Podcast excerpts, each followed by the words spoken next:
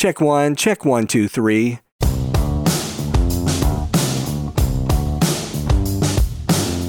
Hey everybody, it's Michael Helms, also known as Michael the Sound Guy, and this is the Location Sound Podcast.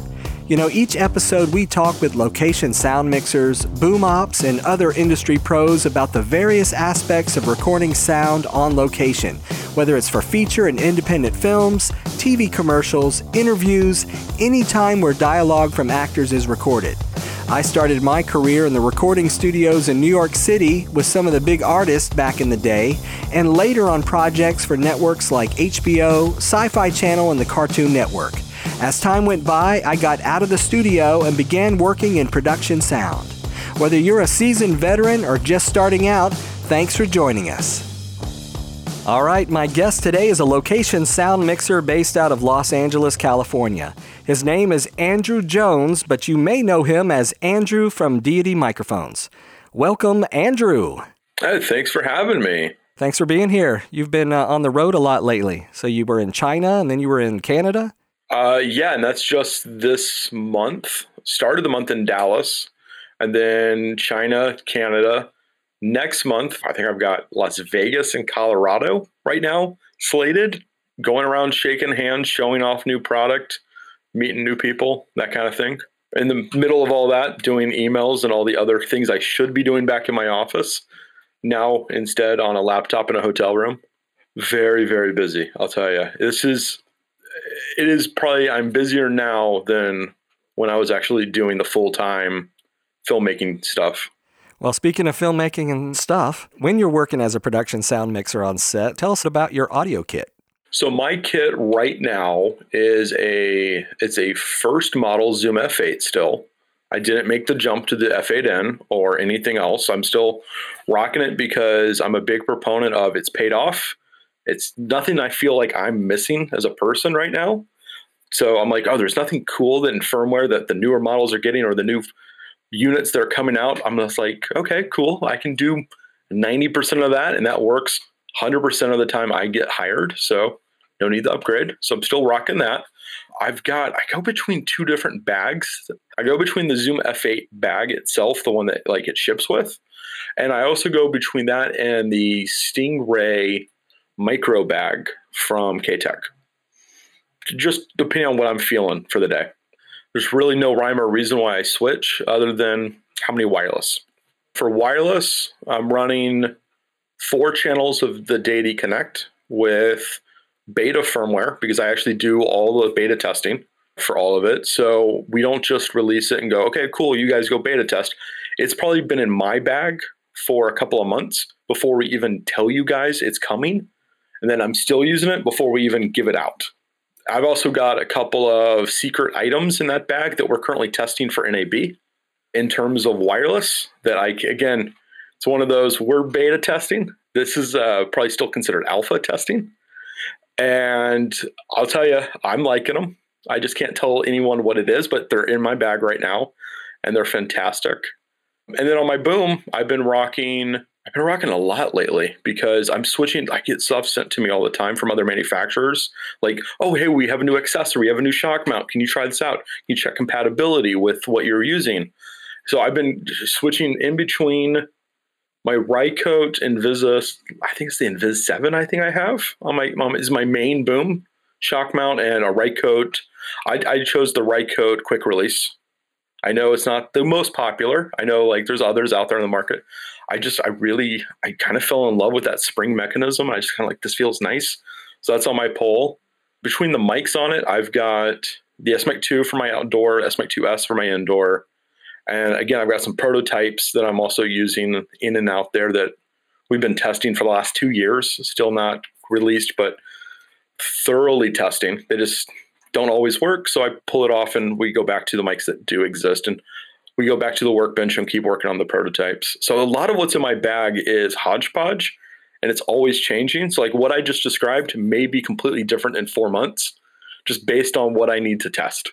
For power is the most unique battery system because I designed my own distro system from scratch.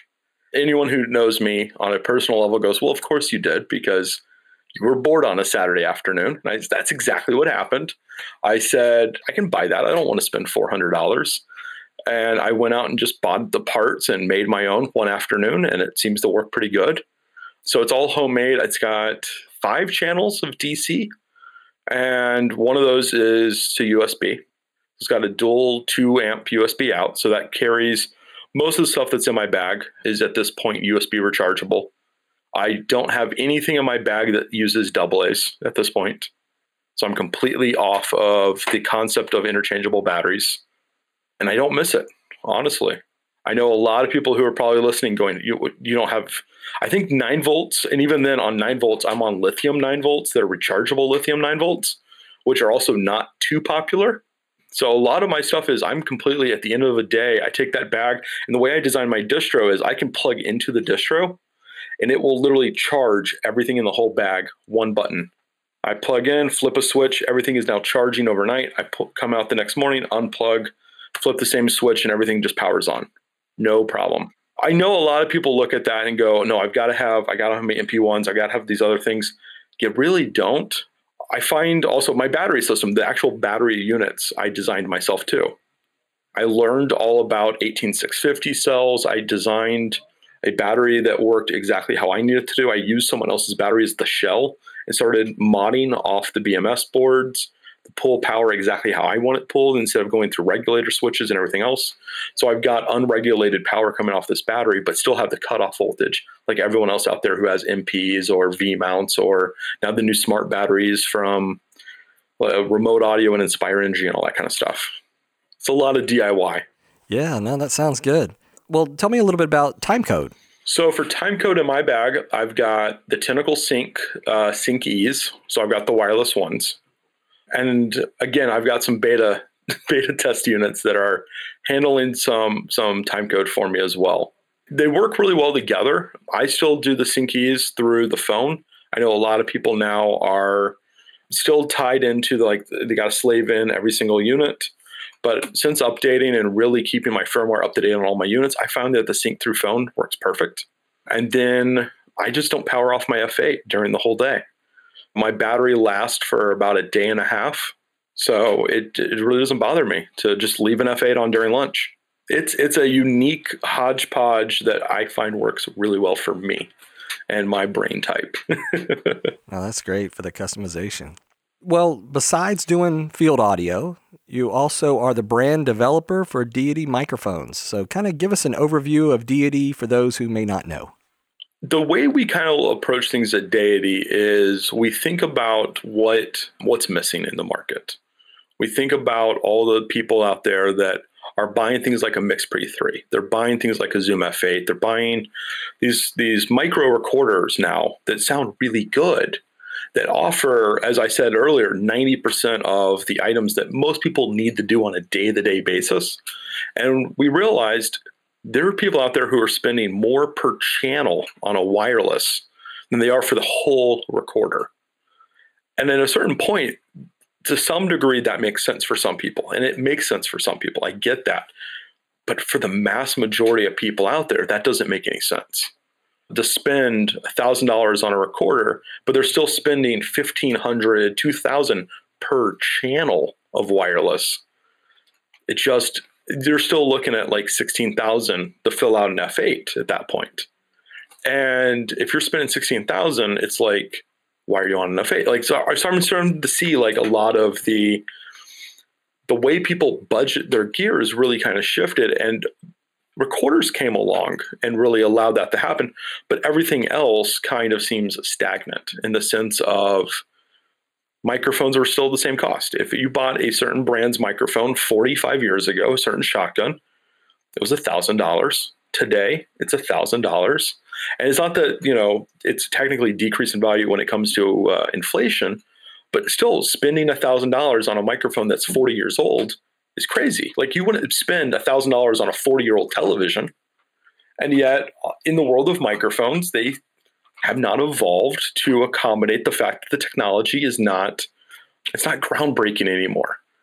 They didn't lower the price, even though all the molds are paid off, all of the manufacturing cost has been paid off, those machines are paid off, and yet the price has still remained incredibly high. And we looked at that and said, that just doesn't feel right. It doesn't, it's not a service to the customer, it's a disservice to the customer.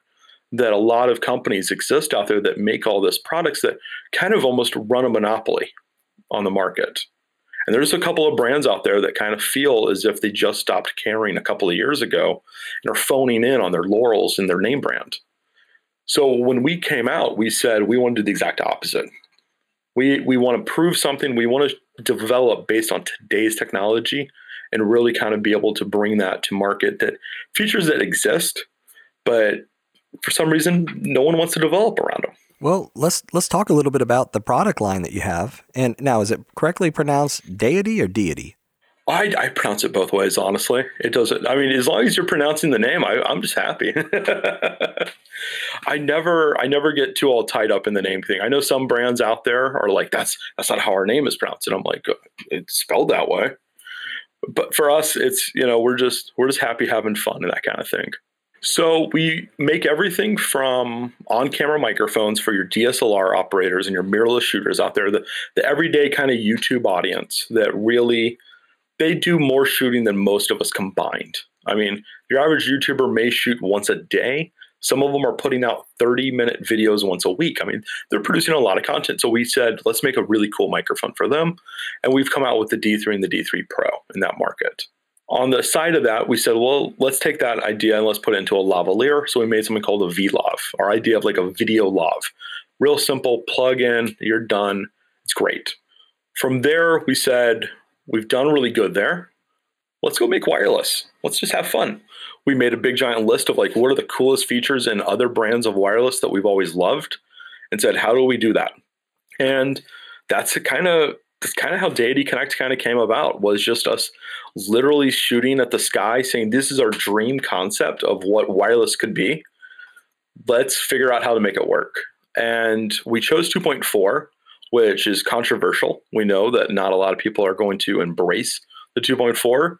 So we said if they're not going to embrace it, let's build in the best 2.4 gigahertz system ever on the market so that when they do eventually see it, they go, oh, this is different. This is not the same 2.4 that everyone else has been peddling for the last 15 years.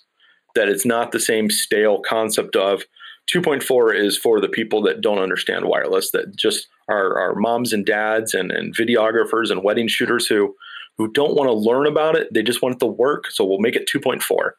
We said there's so much more that can be tapped into. I mean, just the sheer data rates at 2.4 is amazing. I mean, our laptops can huge file transfers off this, and we're just asking it to send a little bit of audio. Like, why is that so complicated? So we really dived in and said, let's make 2.4 cool for the first time.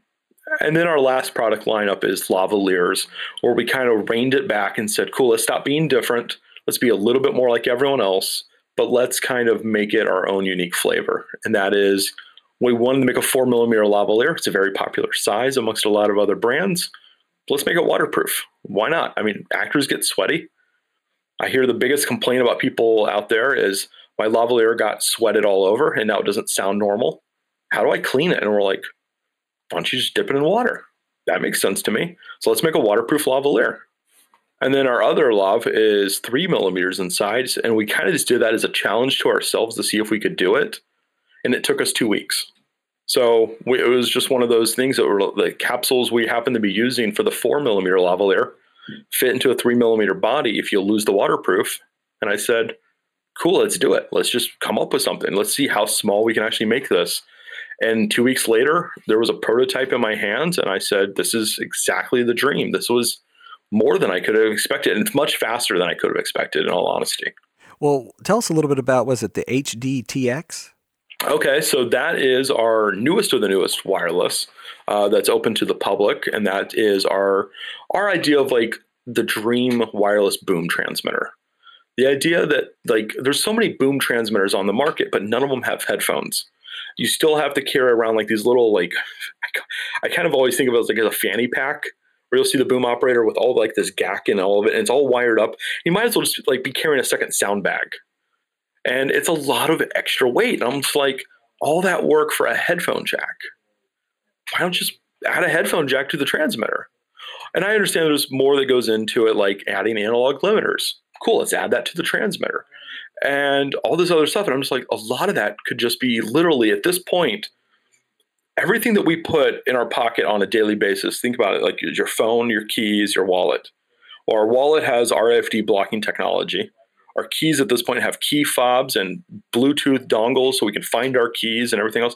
That just sits on our keys. And then you have a phone, which is like a small computer. And if you think about it on your daily basis, everything that you touch are just small computers. And then we were designing the HDTX, and it was like, well, technically it's just a small computer, right? And my engineers look at me and they're like, yeah, it runs on, and they're just babbling off, you know, CPUs and all this other kind of chips. And I was like, so we can just run some software on it. We can do a lot of this stuff and, and manipulate the hardware with just really, really awesome software. And they kind of looked at me and they're like, if that's what you want, I'm like, that's what I want. I want essentially a small computer to run this transmitter. And things like, yeah, analog EQ, um, analog limiters, but uh, headphone jack. What else is there? A, a little recorder. All of it is just essentially a small little computer now in a box with a battery tied to it, with some really good clean preamps. And that's that was that to me was like the ideal of getting rid of the fanny pack concept for a small time boom operator. I understand there's going to be people out there who need the big fanny pack with all their extra little GAC and everything. If you're on a big movie, that's different. That's not what this is. This is for the guy who is shooting the Hallmark movies who gets a boom operator for the day because he could hire one because the scene was big enough. It's for the guy out there who who wants to do a wireless boom on an ENG suit because he finally is wanting to be done with all the tangling cables wrapped around him that he keeps getting tangled up in. For for the sound mixer out there who really kind of she just wants to be able to go nice and light and simple and not necessarily always have to wear the bag if she doesn't have to. So that's kind of what we developed with the HDTX was really to answer the idea of like what is all the little pieces of GAC that'll normally get worn into one little box. Hmm. Yeah, it sounds very interesting. I mean, I watched some of the videos online, and it's uh, you know it's intriguing. It's a lot of it's a lot of work. I'll tell you. The HDTX, like we, like I said, the lavalier took two weeks to make. The three millimeter lavalier, we just snapped our fingers and made it. But the HDTX, it is still an ongoing thing with firmware. Like there are people who are like, I love the HDTX and it's great in my kit, can you add this? And I'm staring, going, I never thought of this idea. Of course I can add this. We've got plenty of space and storage on the internal. We got plenty of you know CPU space left for for running the processes. Sure. And immediately we can add stuff. And we're already starting that list of like all the features that people are submitting. We're already planning out like what firmware 2.0 looks like just, you know, on day 1 because to us it's just firmware. A lot of it is just if you can imagine it, give us a little bit of time and we can probably make it do that thing. All right. Well, let's jump over to Sound 101 on YouTube. Tell us about that.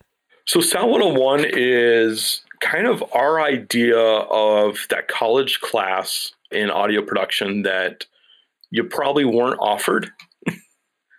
I don't know about a lot of people who go to filmmaking school uh, or TV broadcast school, but you may get like two weeks of field work and then you get like 10 weeks of Pro Tools. and you're like, cool, but like there's more to it than two weeks of, of study. And when I went to school, that's exactly what we got. Like we had uh, one of the few schools in the country that actually had a dedicated audio for film class where you learn for 12 weeks this is audio for filmmaking. But still, it ended up being just two weeks in the field holding a boom mic and a roll recorder. And even then, we were still running that to what essentially was a fancy beta cam. We weren't recording internal, we weren't doing time code. In those two weeks, I learned mic placement, and there you go, mic placement. Like I really sat there and I'm like, I don't think I held, learned boom techniques. I think I learned lavalier techniques in my talk show class, not necessarily in my audio class. And mostly in the talk show class, it was like you clip it right here, you put it right here on the small of the back, and then you run the wire because it was a talk show, so it's all XLR, back to the control box, right there into the box, and that'll go to the control room. But we never learned things like how to hide lavaliers in college. Never did I learn all the different booming techniques so that it's safely done and not hurting my back or twisting my wrist in such a unique way that I have to hold it. And then all of a sudden, you know, 10 minutes later, my wrist hurts because I didn't hold the boom pole in the proper position all those little things like I never got taught in college. So to us, when we make an episode of Sound 101, we want to hit college level kind of concepts that may be beginner, that may be the first day of college. And some of them are definitely the last day of college kind of concepts. But we try to make it so it feels like this course that people can take if they've been even if they've been shooting for 10 years they're doing camera work every single day they need to do one little thing they can hop into one video learn it and get out and they took away one little factoid for sound mixers who are just starting out like that Mix Pre and that zoom f8 owner they can start from video one go all the way to today and we think they could confidently like do a two person sit down interview no problem handle a short film and walk away not too scarred from working a 13 hour day. but our idea is to really act as that course that never gets taught in college. Okay. What's been the most popular video so far? Our most popular video actually was like video number two for us, which is like how to be a boom operator. It's just exploded. I think it's at 25,000 views. And for at the time, we, you know, we had no one watching the channel. So it's been just sitting on YouTube for about two years, just slowly collecting views, becoming, and it is our number one search for video of all time, followed secondly by how to lavalier 10 outfits, where we do five female outfits and five men outfits of different varieties from like evening wear to tuxedos to casual wearing just a simple t-shirt. And those two are probably back and forth, back and forth, real close to being like one's a little bit better this week, one's the you know better the next week. All right, that's good. How did you get started in production? I got started in high school uh, when I was trying to avoid PE class. I was in high school. I was a fighter. Got kicked out of PE class because uh, rough housing, you could call it, quote unquote, in the locker room. Uh, let's just say I was uh, I was the one getting picked on.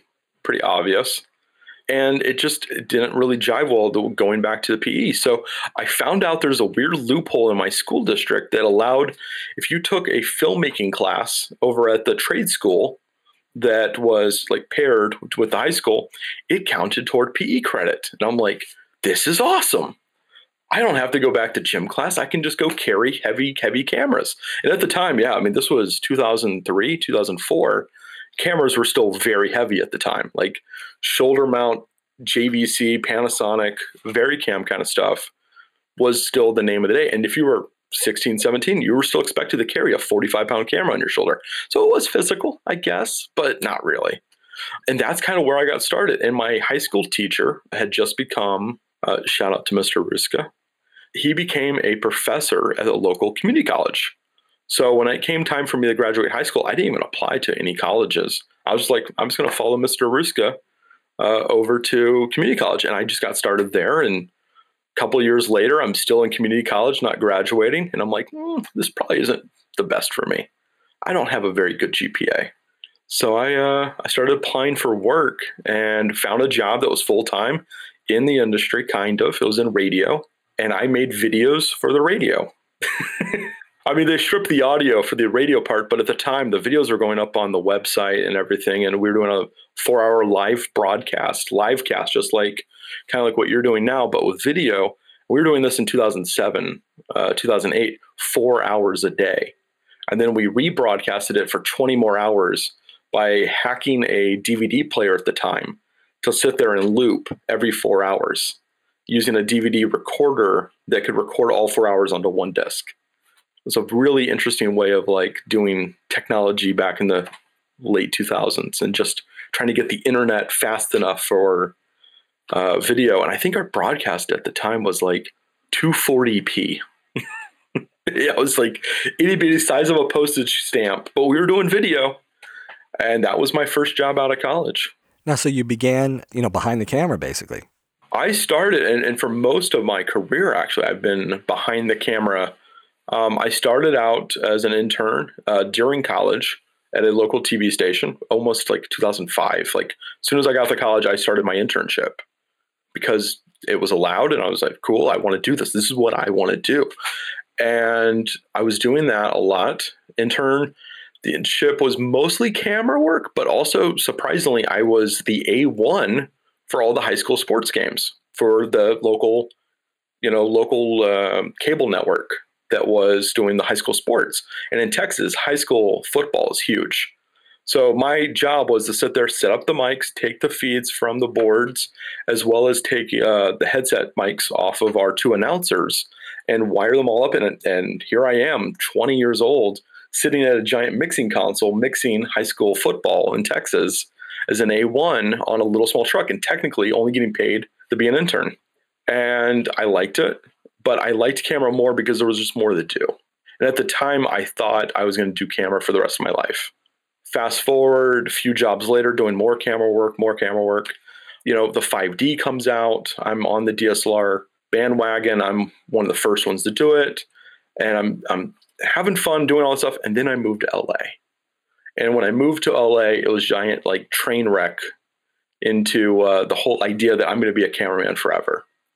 As I move out here and I have a five, you know, I've got my, my DSLR and they're like, "Oh, you have a 5D," and I'm like, "Yeah, yeah, we can shoot this. We'll shoot this commercial on the 5D." And they're like, "You don't own a red?" And I'm like, "No, no. In Dallas, we were doing everything on this 5D. It was great. We shot lots of commercials on this. It's gonna look good." And they're like, "You don't have an ARRI?" No, no, I got the 5D. Oh, we thought um, we're looking for red operators, and I'm like, no, you're looking for a camera operator who wants to provide you with a free red. Let's be real with each other. And it became very apparent that my skill set was not going to transfer because I did not own the proper gear. That when you're at that low tier and you're in a new city and you're taking any job you can get and you're just eager, I, I didn't have enough free gear to offer them, I guess. And it became just very apparent. So I took a step back and I started to grip because I could grip. I had enough lights laying around that I could bring some to set, and I had gloves I can grip.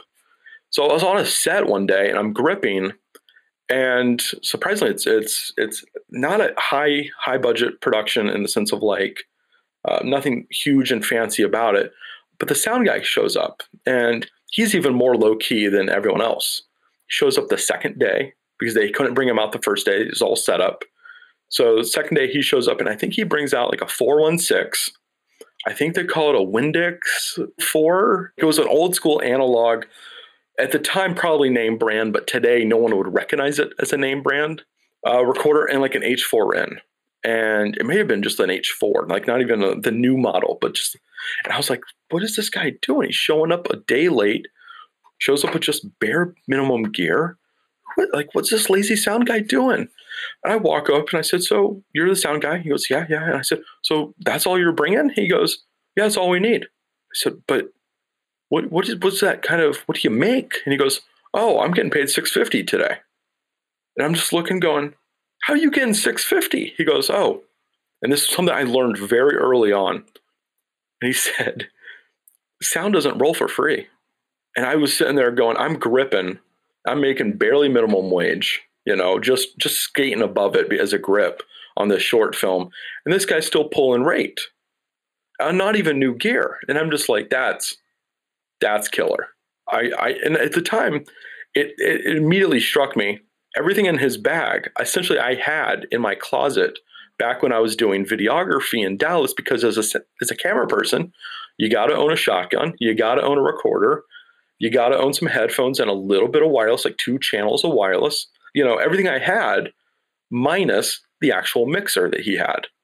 So I immediately went out to a pawn shop in Los Angeles and picked up a PSC MixPre unit, which is their version of an FP33 for everyone listening. If you don't know this board, it's great. It's actually, I still own it. It's got the super quietest preamps and it's 100% analog. It is a very sexy board. And I wired everything up to my H4 and I essentially duplicated his bag. And I said, cool, this is my new life. I'm going to learn everything there is about this.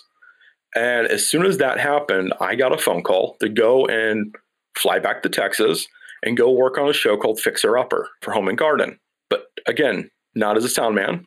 I got hired as a DIT and kind of a runner position because that's a real lightweight kind of crew and but they shoot so many cameras and so much footage over so many days they needed a proper dit and i'd done similar work so i flew back to texas and i was stationed on that show i think for four months and every single day, I would stand by the, the sound man because there's not much for me to do as a DIT until like the very last two hours of a reality show.